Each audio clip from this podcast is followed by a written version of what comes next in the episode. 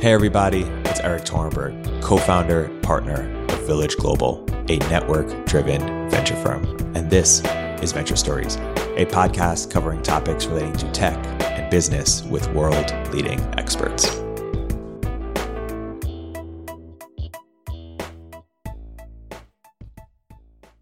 We've come back to the main stage for a really special fireside chat with Meka from First Round Capital a fantastic seed firm that we at Village work very closely with that have backed many of our companies uh, as they transition from pre-seed to seed or seed to early Series A. So we're really thrilled to have uh, First Round's newest GP join us. Meka, welcome to the Village Global Accelerator kickoff.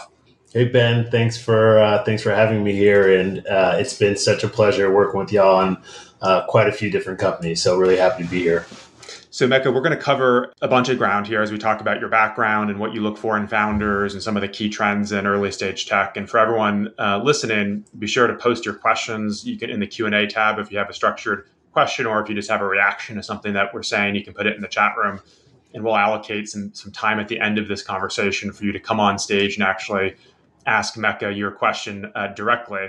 But Meka, let's start with a little bit about your background because you know the truth is there are a lot of VCs who are not particularly uh, interesting people or have interesting backgrounds. You know, it's sort of the I went to business school, I worked in Goldman Sachs uh, or whatever, private equity, and I've, I've come into venture, or even uh, I worked at an operating company. Now I'm now I'm in venture. You've had a pretty different path uh, that makes you a pretty different sort of VC, I assume, in terms of how you think about the world of opportunity. Talk about some of those highlights and how that has shaped the way that you think as a as a VC. Totally. And, and listen, I can I can do the boring card with the, the best of them. I can talk about my time at Bain and, and HBS, but you know, for me, honestly, I never thought I'd be in venture capital. Um, I actually never even thought I'd live on the West Coast. I grew up in the Midwest, um, child of Nigerian immigrants, and my first job out of college was at the Cleveland Indians, doing sort of Moneyball analysis. And I think that this, you know, as I reflect back on my career, I think there's it's really easy to start to think about parallels of what I did before and how that um, sort of impacts my work here in, in, at First Round now. But you know, I think about working at a you know I worked for the Cleveland Indians, so we were a small market club trying to compete against teams like the Yankees and the Mets and the Red Sox who had payroll that was 10x what we had. So the only way that we could be successful was thinking differently, trying something that other teams wouldn't try. And a lot of that was on saber, sabermetrics, a lot of that was on quantitative analysis. But no idea was too crazy. And I remember the, the GM at the time, Mark, was always like, we're just looking for great ideas, regardless of where they come from. And they should borderline on crazy. These, these ideas should be somewhat insane. And I think that sort of framework really helps as I'm thinking about talking to founders who some of the times you read the pitch deck and you're like, this seems wild and off the wall. But I think some of the best ideas are these wild and off the wall ones. And sometimes they're too wild and you're like, okay, this is, you know, uh, th- this doesn't work on planet Earth. Um, but I think a lot of my time at the Indians um, really primed myself to think in that way. And you know what I'm saying? The, the other interesting parallel right now, too, is um, you'll hear different advice on never get beat on price and, and sort of like whether price matters in the early stage. But at the Indians, price did matter for the free agents and for the players we were trying to sign. At first round, I think, you know, if we find a very compelling founder, we try not to, to lose on price. But what I think um, this market is, is teaching us is you can find really great founders sort of not in Silicon Valley, or you can find really great founders who aren't sort of out of you know XYZ hot company and they have seven different term sheets. You know, I've actually invested in two companies that have been Canada based. And honestly, I feel so lucky to be in business with them. I think they are so far further than other similarly staged companies that might be based in San Francisco. And I feel like, you know, they feel like they got a great deal in, in working with first round. I feel like we got a great deal in terms of sort of, you know, the ownership we're able to reach and the price we're able to do it at. And that's just looking slightly off the beaten path. Uh, and that's another thing that I think my time at the Indians really, uh, really set up for me. And then, you know, I think moving to Stripe, I spent sort of four years leading sales there. Um, I think the other way sort of I differ from other VCs is, you know, in the last year, I had an ARR target that I had to hit. Sort of when I think about my network, my network is still in operating seats at many of these sort of late stage growth growth companies, early stage startups. When, when I'm working with founders and they want introductions to some of these companies, I can ping my friends and say, "Hey, you should look at this new tool that's you know really changing the sales stack." So that freshness of the operating experience, I think, is another thing that sort of you know really uh, sets me apart from a lot of other VCs who are in the game right now. Yeah, and we'll, we'll we'll talk a little bit more about you know lessons learned from Stripe and and sort of go to market ideas that you might have for founders because we have some great uh, founders in this community who I think would benefit from those insights. Before we get to that, more about your background as a as a VC. You know, you've said you're not a thesis driven investor and that you back people. So talk to us about some of the founders you've been able that you've gotten conviction around and what's gotten them over the line for you. So, you know, I think there are quite quite a few different things that we look for. I think in terms of any investment, we're always looking at product, market, and team. But as early stage investors, we're really backing the founders. Like our bet is on you know that team of two people or that team of one and you know there's a, there's a few different things we look for but you know one of them for me it starts with customer focus has this person really really either lived the problem themselves or talk to so many people that they're selling to that they understand the problem and can go head to head with that person and say, Hey, I get it. I've talked to 20 other people who sit in your same seat, and this is what I've heard from them. So, just could you unpack that a little bit? Because it's such a great point, and it's something that every founder listening needs to internalize, which is they need to be able to demonstrate to VCs that they're pitching that they are absolutely obsessed with customers. And of course, they need to yeah. be obsessed with customers, not just to pitch VCs, but to actually be successful in their business. But what does that sound like to you? Like what what because every entrepreneur who pitches a VC, right, is going to say, "Oh, I've talked to customers. Here's what customers want." But what does obsession sound like? What does it feel yeah. like? What are you looking for to know that they actually are obsessed? Yeah, it can be different. One time I had a founder send me like 30 pages of customer notes from like tons of different customers and then a very distilled synopsis of like this is the customer. This is the pain. This is what we're trying to build. This is what their life is like once we build this product. And you're just like wow like i didn't even need to take this pitch. If you just sent me this like i got everything that i needed to, to know from here. I think sometimes it sounds like the politician who tells this like vignette story where they're like you know i was talking to jimmy in the supermarket but they tell the story with such insane detail you understand you know that they get it. Um, i think sometimes founders are also building products that their customers don't even know exist.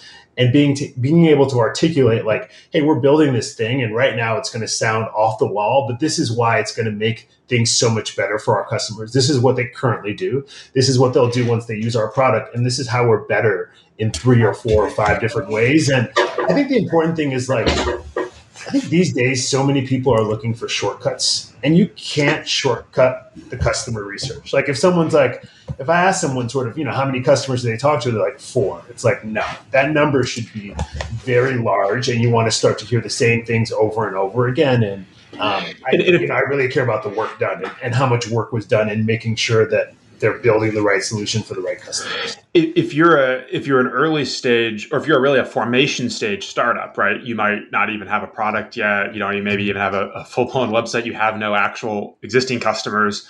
When it comes to doing this customer outreach and trying to do the market research and having these conversations, any tips for just getting in the door to have those customer development conversations, right? Like if, if you're trying to sell to mid to large company, and you reach out to someone and say, Hey, I'm founding this company that doesn't exist yet. You've never heard of me. You've never heard of my company, but I'd love an hour of your time to pick your brain about your problems. That doesn't always generate a positive response. So, how for formation stage startups, how can they get in the door with prospective customers to develop the kind of knowledge that you are saying is so important? Yeah, I think a couple of things. I think one, if you can't get in the door, you might be focused on the wrong problem.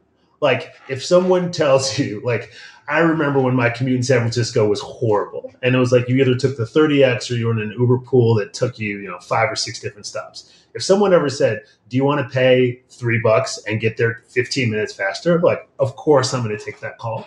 So I think there's this question of if you can't get in the room with your potential customer set, why is that? Like, make sure you're asking the questions. And sometimes, you know, if you're selling to an enterprise company and no one will take a startup seriously, maybe it gets harder. But then that's when you start to leverage connections. And I think the other thing too is founder market fit is really important. And if you're a founder in a market and you can't figure out a way to talk to your customers, like this is probably going to be a problem that you'll have down the line. So you've got to figure out somehow you got to figure out how you're going to get the door open. And even for formation stage companies, I think if they don't have research calls with their target customer, like that would be a big red flag. So, so in other words, like as you reach out to a prospective customer and you articulate the problem area that you're interested in, if that problem area isn't exciting enough to prospective customer to want to get on the phone with you, maybe that's a sign that you're not actually focused on a problem that really matters. Uh, yeah. Makes sense. Or you're I, reaching out to the wrong person at that organization. Maybe you think it's the CMO, but actually it's one step down. Or maybe you think, oh, this is a CTO problem, but it's actually an IC engineer problem. So you've got to figure out, am I targeting, am I getting in at the right stage in the organization? It's a, it's a great. And sometimes uh, one has to be modest, I think, about who you can actually get in touch with. And so even if at the end of the day, you really want it's a CTO sale. You might only be able to talk to someone more junior in the organization, but that's a that's a place to start, right? Like um, uh, get those reps in and and be open minded to the idea that there might be different sorts of people in the organization that'll have a different perspective that could still be additive to you. Don't be overly obsessed with one particular job title. Uh, is a, is, a, is something that we see. What, what did customer obsession look like, uh, Meka at Stripe and Mixpanel, and sort of what lessons did you take from your experiences there as an operator on this customer obsession point in particular, but also uh, uh, um, across other fronts as well? Yeah. So I think especially at Stripe, customer obsession was it was from brand new, just first day in the in, in the room at Stripe to John and Patrick Collison. Um, like I still remember they would have lunch on Fridays with users. They're like, hey, we want to invite five or six users and just casually talk to them. We always want to be close to the customer. Um, when we were thinking about new product releases, it started with the, the public facing blog post of what we would be announcing to our customers. For any customer above a certain size who churned at Stripe, one of the execs would have an offboarding call to understand specifically why they're churning and where we let those customers down. Every piece of the organization was tilted towards are they customer obsessed? Will they obsess over making sure that the experience for our customers is perfect and that we're building products that actually solve real problems? And as someone running sales, like that was built into the DNA as well. We were very consultative. We are very customer focused. And, you know, we always talked about our sales cycle teaching with every touch. We never wanted to spam customers. We wanted to make sure not only was the product experience great of using Stripe, but also sort of the buying process. So sorry, um, did you say the phrase was teaching with every touch, meaning you wanted to teach the customer something every time you had a point of contact?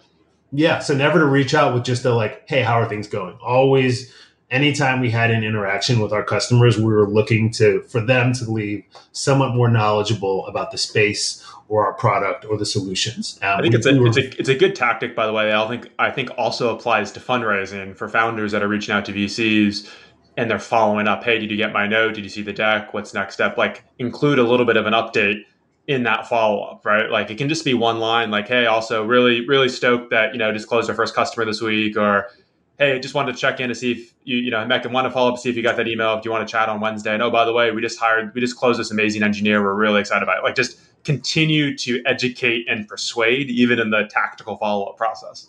Totally. And especially for, I mean, it, it makes such a difference. And I think the other thing that we're looking for, or at least that I'm looking for with founders, is velocity. So if we're in touch over a you know a two week fundraising cycle or maybe we're actually having conversations way out in advance and each time we have some sort of interaction, you're telling me about some new candidate that you closed or something new that you understand of like why customers are getting excited. It, it just like it starts to build that momentum. And I think it shows this forward progress that's so important at the early stages of a business. I think, and I think on the customer obsession point, it's interesting. You know, I think one challenge that we sometimes have as founders and operators is we, forget what it's like to not be totally obsessed with our little corner of the universe. So, for example, when I was at LinkedIn, a huge blind spot I think a lot of people at LinkedIn have had, probably still have, is that you know the average LinkedIn member has like 14 connections. Every LinkedIn employee has like a thousand plus connections, right? And yeah. so if you're a LinkedIn employee, you log on to LinkedIn.com, your feed is packed with content and connection requests and all this kind of stuff but that's not actually the default experience for the vast majority of the members. And it, or similarly, like if you're a Facebook employee, you probably have high speed internet, right? Because of, of where of where you work, and the money you have. But the vast majority of people who use Facebook every day do not do not use do not don't connect with an internet speed that's as fast as the one that all employees use. And I think it was actually Facebook that like every Wednesday or something they automatically uh, throttled the site so as to simulate what it's like on a slower internet speed so the employees could remember okay let's we had to build this actually for our overall user base not just for employees yep. and i think sometimes as founders we we are so in the weeds about the thing that we're thinking about that we have to work extra hard to get in front of customers who are only thinking about this problem for like 15 minutes a day or 15 minutes a week not 80 hours a week and because otherwise the we have this warped sense of everything and it, it, it infects every piece of collateral every outreach our sense of prioritization. And so that's why talking to customers and being obsessed in this way is so critical just to get outside of our own head and and get a sense of perspective right? Yeah and and within customer obsession i think segmentation is really important or icps are really important. I, I heard some fact that i was listening to uh, about roblox the other day that like 0.5% of users generate like 50% of their revenue. And imagine the conversation if you're building for that 0.5% versus everybody else. Or, you know, you hear about the 1990 rule at YouTube of like casual people who are just consuming content versus like creators versus super creators. Founders need to be understanding sort of as I think about this customer that I'm talking to, do they represent the one, the nine, or the 90? Also, for getting to product market fit, am I going to focus on that one, that nine, or that 90? And, and I think that what you build might be very different, or the feedback that you get is very different if you mix sort of the customer feedback. If you talk to a one and then you talk to a 90 and you're like, huh, they're saying very different things. Maybe they're saying very different things because they, they have very different needs and jobs to be done. So I think just having that extra level of nuance of understanding who your core customers are and where they fit in the buying cycle is really important as you're sort of trying to really hone in on product market fit. So let's let's spend a few minutes to talk a little bit more about sales because it's something whether you're a consumer company, enterprise, uh, or just in life. You know, I have a, a I of life's a sales call. Every single interaction has some element of sales, personal, professional, and you're really an expert here, Meka. So let's talk about this for a couple minutes, and then we'll shift and talk about fundraising and how our founders should think about pitching you and, and first round capital. But when it comes to sales, what advice do you have for founders who might not have a lot of ex, uh, you know existing sales expertise as they begin to go to market and sell to enterprise, or if they're in a consumer context? You know the, what lessons might hold true, um, or how might how extensible might this how much advice be to sort of different sorts of businesses. But you know, if an early stage founder is coming to you and saying, "I I, I got to get better at sales," what tips do you give them? What books do you tell them to read? What frameworks do you tell them to, to inhale and, and internalize? Yeah, the, the, funny thing about sales is like one, sales can be taught. So my first job at Stripe was as an enterprise AE, and I'd never sold before. I'd worked for a baseball team, I'd been a consultant, and I'd gone to business school. Uh, and then I was thrown into a quota carrying area role of like, hey, help us sell this product, help us move from you know product market fit in small startups to to a, market. And I think as a founder, you need to think about the unique strengths that you have. The unique strengths that I had as an AE at Stripe were just like adaptability, consultative skills. Like I knew the payment spaces space well, and I would spend time understanding the customer's business and trying to figure out how Stripe might help. As a founder, I think you probably have a couple of things in your favor. One, you probably have this passion for the problem. You've probably or hopefully talked to tons of other customers who have this problem. So you've seen how they might solve it. So all of a sudden, you're a little bit of a subject matter expert. And coming into these sales conversations, you can say, Hey, would you like to know what 70 of your competitors are doing to solve this one problem? Like that's so valuable. Or as the founder, like you're building the roadmap of your customer. Like bring that excitement to the to the call that you're having of like, I want to build this, and then I want to build this, and I want to build this, and I want to learn from you, and I want I want my company to solve your unique problems and build for you. Well, by the way, just to add on that, like I think I always remember this, uh, and I was telling some founders this the other day. Maybe years ago, I watched this this um, interview with Larry Ellison of Oracle when he was saying that when we go into hospitals and implement our ERP, we tell the hospitals to change the way they run their business to accommodate our software. we don't we don't customize our software; they change their business processes because we have worked with so many hospitals around the world. We actually have a better sense for what best practice looks like than the individual hospital does because every hospital is in their own little silo. And similarly, as a founder, as any person in sales, right, we have the benefit of talking to all these different businesses and gathering all these different nuggets. And when you're talking to a particular prospect, a huge, an easy way to add value is to share the nuggets you've learned from their peers, because most of these customers are not actually out networking with all their industry peers or their competitors. But if you're talking to a company, you can say, "Oh, well, you know, I've talked to six of your peer companies. Here's how they're thinking about it." That's catnip for them, right? They're really interested in learn in, in, in learning that kind of stuff. So it's an easy way to add value.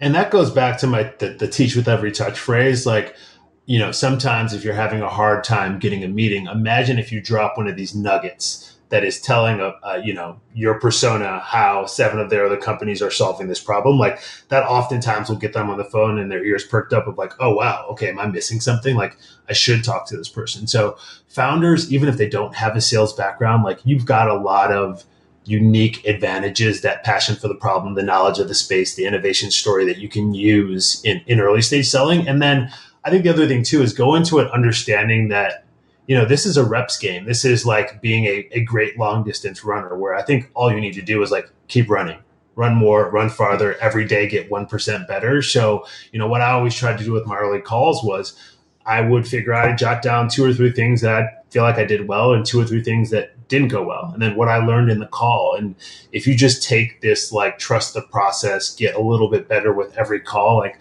I guarantee you, you'll do a great job. And also, as a founder, understand that you're not going to be in the sales role forever. You want to make sure that you get some level of understanding what the problem is, who the core customer is, and what the buying process looks like.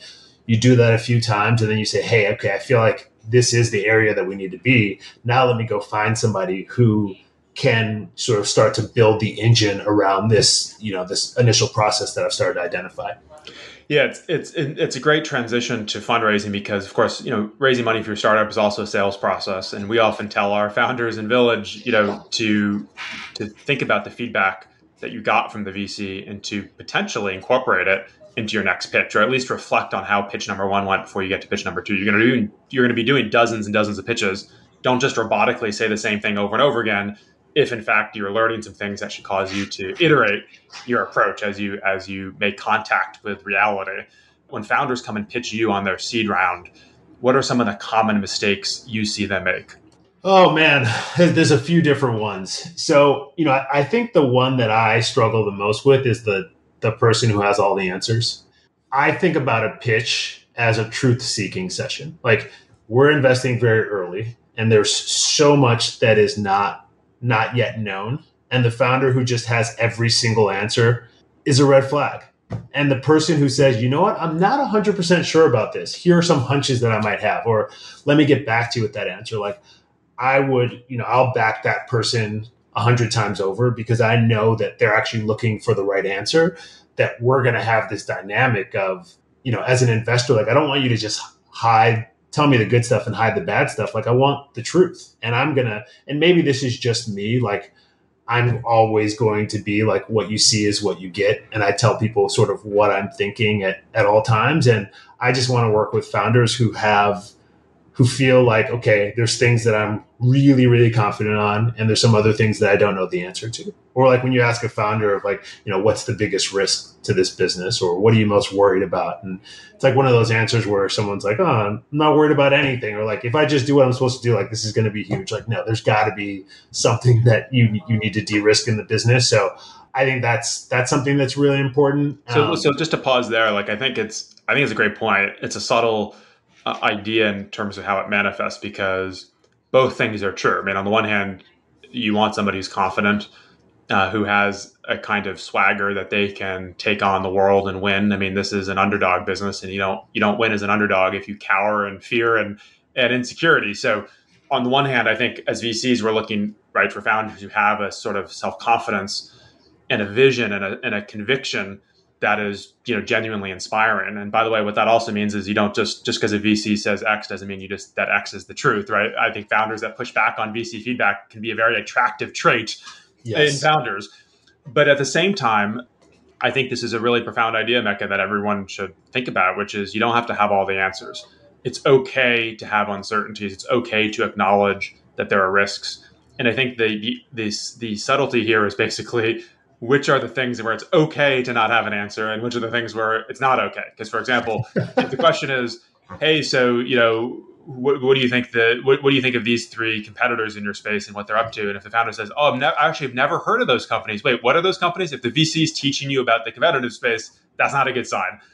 But talking about, you know, if the VC asks, hey, in, you know, three years, do you think this is more a bottoms up sell or a tops down sell? And you say, look, I don't know, actually. It could go both ways. It sort of depends what we learn for the next year. That's a perfectly acceptable answer to that sort of question.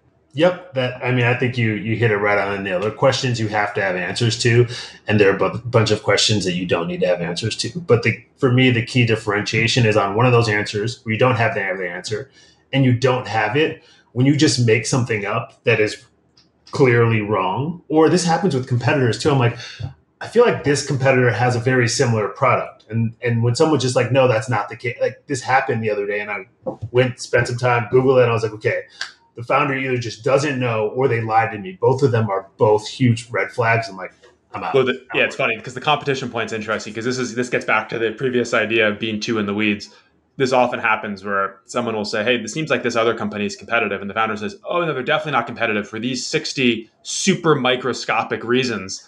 It's different. And you're like, Zoom out, put yourself in the shoes of the customer.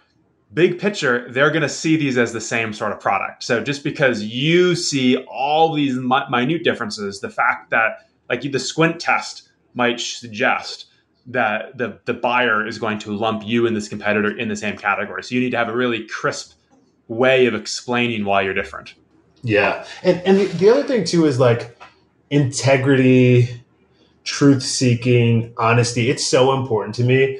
And sometimes you hear it in the nuance of just like the founding story. And I know there's this like meme in Silicon Valley that like there's supposed to be this perfect founding story of like, oh, I felt this pain firsthand. And and you know many times people shy away from the person who's like looking for a problem to solve. And you know i think partially rightfully so. But when people fabricate these founding stories and you're like no no no no. There's no way that's actually what happened. Like that's just such a a turn off a red flag where i'm like okay now that i know that you lied about this what else in this deck do i need to worry about is also complete fabrication so i just think man, just being honest and yourself is so important in this process. Like we're in a people driven process. We're investing in you. So like how you show up, how you operate, what others say about working with you is, is really, really important. How do you think about well, two thoughts. Number one, I agree with you on don't don't lie about your founding story. At the same time, I'm also sometimes surprised by how few founders sometimes have a really tidy and crisp way of discussing the founding story. Like it's an obvious question to ask, which is how do you come up with the idea? How did you and your co-founders meet? There should be a pretty nice vignette to capture that efficiently in the pitch, and that can be rehearsed and practiced. It should be true for sure, but like it's it's a question you will get. How do you think though, Meka, about this this this this phenomenon in startup land and especially in this market and the and the heat and intensity around it where everybody's crushing it, everyone's up and to the right, the enthusiasm is relentless you know, w- w- you know, if, um, when founders, I think, interface with a VC, they're inclining towards just being positive about everything. Like, you know, say, say, say the founder pitches you and you're like, hey, it's the timing's not right. Let's talk again at your, not, you know, when you're raising your full institutional seed round and you sort of check in every couple months and they're just giving you good news. I don't think that buys them very much credibility. And I think it's, I think what you're sort of pointing at in terms of truth telling is, look, there's always going to be challenges in your startup. And so acknowledge where there have been struggle. And for us at Village, what we're always keen on is what's the lesson? What's the pace of learning here? So it's okay yep. to have fails, okay to have struggled. What have you learned? Because the velocity of learning is a great indicator of long term success.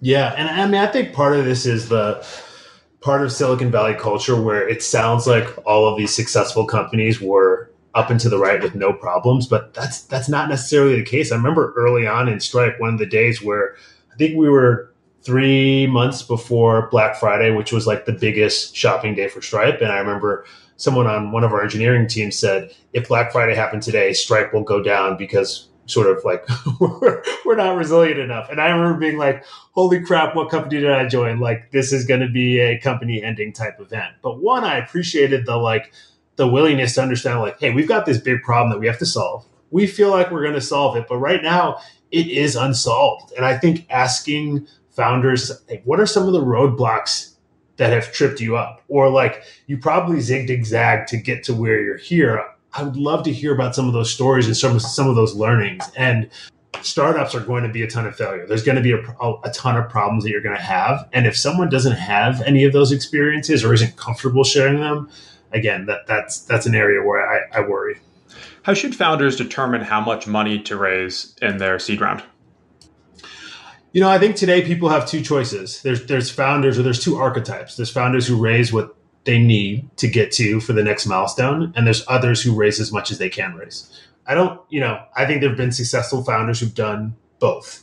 Um, me personally, I think one, you need to think about when you raise a certain amount of money, you are setting yourself on a certain treadmill that you have to hit in order to continue to be on an up in, up in the right trajectory. Because if you, the second you raise a, a bridge or a seed extension or whatever, like I think it, it gets hard to recruit. It gets hard to continue that that positive momentum. So I think there's this balance of you want to make sure you have enough cash to get to where you want to get. You want to make sure that you have a cushion. So if you say, all right, the next I'm going to pick up my head for a Series A when I reach this point. I think I need this much money. Definitely add a cushion so so you make sure that you can always raise with an additional six months of runway. Like you don't want to get down to the to the um, bitter end. But what I think is most important, especially early on, is partnering with the right partner at the right firm who's going to get their hands dirty and really help you and really want to win. And I think if you do that, that puts your your business in the best position to be successful versus just like raising the most amount of money that you can raise because you know oftentimes I see people sort of like not really getting the best fit either from a firm or from a partner because they're optimizing just on uh, the the dollars raised. Yeah, and, and, and sort of two thoughts I'd add. One is I think it's okay for founders to sometimes have multiple plans. Like, you know, our plan is to raise a million and a half dollar seed round. You know, if we raised three and a half, here's what we do with it. But there's sort of like that's sort of a you know things are going really well in a process, and and VCs can sometimes push to expand round size, especially multi-stage firms that are looking to write larger checks it's okay to sort of say like, yeah, here's we know what we would do with the cash if we raised it, but we're really focused, you know, on the million half dollar round or whatever. I think the other thing, Meka, you point to is fit with investors. I think this is really key for all founders to understand, which is know the investor that you're pitching, know their ideal check size, ownership, and so on. Because if you're trying to raise a $300,000 sort of angel round, that's probably not a fit for first round capital. Um, if you're trying to raise a $15 million Series B, that's not a fit for first round capital. What is a fit for first round, generally speaking? Yeah. And no, there always could be exceptions. But what's a typical round size of the founders that you you all tend to back? And what's a typical sort of valuation range uh, for your pre-seed or seed investing? It's crazy because typical these days. One, it's you know I've only been at first round for coming up on a year, and that's changed in the year of what is sort of typical on a valuation side. But at first round, what I'll say is we built this firm to really focus on the first zero to three years of a company's existence. And that's usually a, a pre-seed, seed, or a series A. I'd say most of the work we do is a, are, are in seed. Let's say today that's somewhere between a three and five million dollar seed round. And, you know, these valuations on a post-money standpoint sometimes are still some once in a while seeing things that are at 15 million, but also seeing things as, as big as, you know, 50 and seed and series A, it's all kind of blending together. But essentially what we say is like, we want to be there for the early part of the journey. We're really focused on product market fit, getting to your first million or so of revenue and really thinking about the early stage challenges that a zero to 10 person team team has. So I think first round sort of taps out once you've raised more than, you know, two to three or four million dollars. Um, and and we're really focused on the earliest of stage customers and it's all we do. All we obsess on is sort of zero to three years um, early product market fit for first few million dollars in revenue um, companies. Gotcha. Okay and if y'all have other questions on pitching first round or fundraising you can put them in the chat but let's bring michelle uh, up on stage and go back a little bit topically to sales and how companies with really long sales cycles potentially can adapt. So, uh, Mustafa, let's bring Michelle on stage. Hi, uh, I'm Michelle Woods, uh, CEO and co-founder of Nyquist Data. We're building the Google for or Bloomberg for life science. Uh, we're solving the data problem for life science companies. My question is like uh, how to create a, a, effective feedback loop with big enterprise clients when it normally takes two to three months to get on their calendar and talk to seven decision makers and navigate the uh, like uh, the a very complex uh, organization. Thank you. Nice to meet you, Michelle. I think that's a great question. Um, one, enterprise sales is really hard. Um, so best of luck. Um, but what I'd say is, is one, I would try to multi-thread your conversations. One, in each company, I would try to have multiple conversations. With enterprise companies, oftentimes you need to get a whole committee to approve.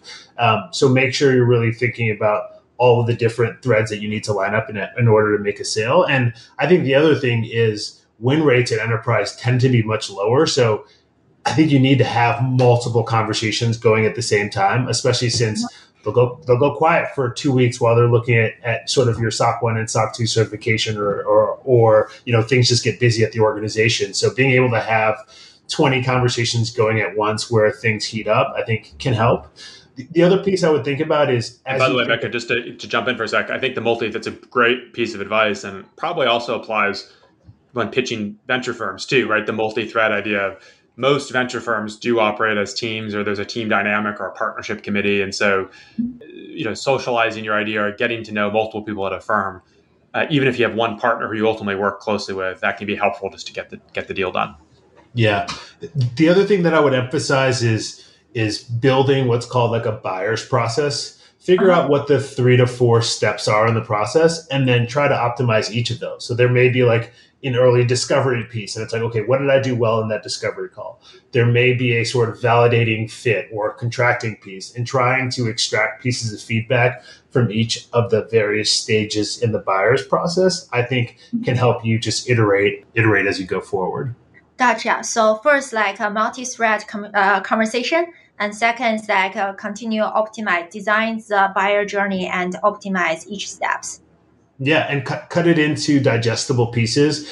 If you lose a company at the very end and maybe you lose on price, doesn't mean there wasn't a lot to learn from the early stage process of getting that far. So make sure you've cut your buying process into different steps and take learnings and and sort of like improve the process slowly on each each piece of that funnel.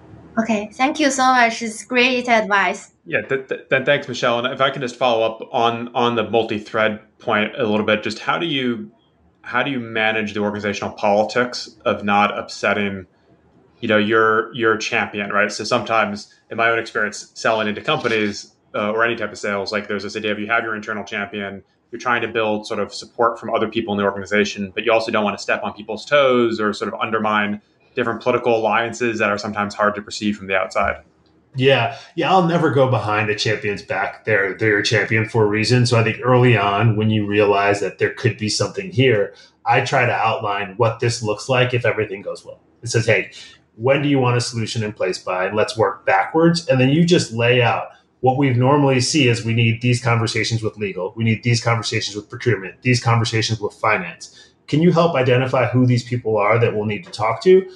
Hey, okay, and if you want to buy in the next six months it probably makes sense for me to start having these conversations with this group. Do you mind teeing up a warm introduction? So, um, again, for for me and all the organizations I've been a part of, like no slimy sales tactics. It's very what you see is what you get. This is what the process looks like. We have this process because we want to help you sort of get a solution in place by when you need it for. And in our experience, this is what it takes in order to get there. Yeah, it makes sense. And and just tactically as well, I, I uh, always advise folks to just be communicative about who else in the organization you've already talked to or are talking to. That also applies in venture, by the way. Like it's amazing the number of people who will perhaps send me an email and not reference the fact that they've been in touch with someone else on Village, right? And it just creates hassle on our side to have to sort through. Wait, has someone already been in touch with this person? Did someone meet them? So just be transparent about. Hey, I had a great conversation last week with your colleague Jane Doe and I also, you know, wanted to reach out and introduce myself, say hello, that kind of thing. How should founders think about revenue in the early days? Any sort of rules of thumb? Uh, how important is it for someone like you if you're going to lead a seed round in a company? Are you looking for revenue, uh, or does a little bit of revenue screw up a, a bad story? I, I think it really depends on what they're trying to raise, at what valuation, and what stage they're in. Like, you know, if you've been at this, if this is more of a Series A, you've been at this for three years, and you've got zero revenue and you you know you've got a bunch of customers churning i'm probably worried but for the most part like what we're looking for is value and value can sometimes value you know a, a, conduit to that is revenue but other times it's just like these are what our customers are saying or this is the product usage that you're seeing or this is the retention that we're seeing in folks um, in customers that we're working with. So you know i've invested in companies with zero revenue. I've invested in, in a company that has $7 million in arr and you know revenue like it's great if you have a ton of revenue and it's sticky and it's expanding, but it's also not a necessity for first round to, to lean in, especially because we'll invest in two people in a deck who just left their company a month ago or haven't even actually left the company that uh, that they're at. So uh, you know we go up and down the scale. That's useful. Yeah, I mean, and we often will tell our founders you're either selling a concept story or a data story. The concept story is the vision, the dream. There is no data yet. The data story is, hey, look at our progress and the challenge is when you start to generate data, the data better be good because bad data is worse than no data at all in terms of generating momentum in a pitch. And so just know what kind of pitch you're doing. And if it's data story, then tell the data story in a really compelling way. And of course, make sure you have as great as data as possible. Yeah. And, and I mean, going back to some of this advice, like whether you have revenue or not, you need a traction slide. And traction can just be like it can be revenue. You can say, hey, this, this is the ARR. These are the sexy logos. It can be, these are our design partners who are really intrigued by our idea and have validated that the pain point is real, or these are the customer te- testimonials. Like, but please, please have a slide that explains like where you are in the process and, you know, something that says, I think I'm on to something that this business is going to be, you know, big. Yeah, totally. Uh, I love the idea of everyone should have a traction slide in your deck, even if you don't have that uh, don't have revenue. Maybe final question for you, Meka. Um, just going all the way back to where we started this conversation, you talked about your your career at the Cleveland Indians, doing you know scouting and talent analysis, uh, and the Moneyball framework. And you know, I think about that as finding underrated gems or looking for characteristics in people that others might miss. What are a couple of the characteristics in founders that you think might be underrated that other VCs might not look for, but that you think can really be sort of special attributes that could predict success? Yeah, I, you know, I don't know that it's underrated, but I look for people who just don't want to lose, who want to win, who have this intense customer focus, and who will run through brick walls to win. And that looks very that can look very different. Sometimes you have just the really quiet person who you know is, going to be the hustler. Other times you have the person who's beating their chest and you know screams from the mountaintop like, "I I want to win," but you really see it in how they show up and how they behave and how much research they've done on the competitive space and how much customer research that they've done and how quickly they're moving, velocity, heat-seeking missiles. Like that's what I'm looking for is the founder who is just going to make it work and the person who you know like is in it for the long haul and wants you know wants to take this thing to the finish line. And there's no one way for that to show up. And i think it's just something that you it's a little bit of the art in what we do here which is you can try to have a framework for how you evaluate um, a pitch. You can have different questions you ask different founders but there's just this x factor that i think the best founders have that show up in, in, in very different ways and and I think that's the other piece of advice I'd leave for folks is like show up as your full self to these pitches. Like there's not an archetype that we're looking for. Just be who you are. Um, be human. Be authentic. Be truth seeking. And I think like that you wouldn't imagine how much that goes when you're just like, oh wow, that was such a refreshing conversation of just like one to one, no BS. Like I really enjoyed it, and, and that's that's the other thing is like you as a founder, you get to choose who you work with myself as a VC, we get to choose who we work with. And I think, you know, life is too short with people to work with people that you don't enjoy spending time with. Well, it's it's it's a it's a it's a great point, and you know, just on the the refuse to lose competitive nature, I think for founders, you know, if you're pitching Meka, it probably wouldn't hurt to also just be super explicit about where you stand on these sorts of issues, right? There is an art to this for sure, but also one can be explicit and say, you know, I actually had a founder tell me this recently. They said, I'm an extremely competitive person. Uh, I had another founder say, you might believe because I'm nerdy and quiet that I lack confidence, but in fact, I'm supremely self confident that we're going to take over this industry. You know, just literally saying the words in that way can be effective to communicate this core idea. So it can come through in indirect and direct ways. But if you're a founder and you're thinking to yourself as you're listening to this, that's me. I'm competitive. I refuse to lose tell that to the VC when you're pitching them. I love that. I mean, I tell founders I'm a nobody in venture, and I I need to make sure that you tell everyone working with Meka and working with First Round is the best thing I ever did. That's how you know I'm going to fucking hustle my ass off for you. Like I worked in a professional sports context where the only thing that matters was wins and losses. Like this is who I am, and I will say that to founders as they're trying to decide between a term sheet at First Round and a term sheet at Sequoia is the difference between me and that person at Sequoia is I, you know, I don't have this track record of 100 successes, so I need to be up late at night making sure that like I'm doing everything that I can to make sure that you've that I, first round in myself is a small competitive advantage for you. Meka First Round Capital, really appreciate your time. Thanks for being part of the village, and we're excited for all of our companies to pitch you in, in the months ahead. Thanks, Meka.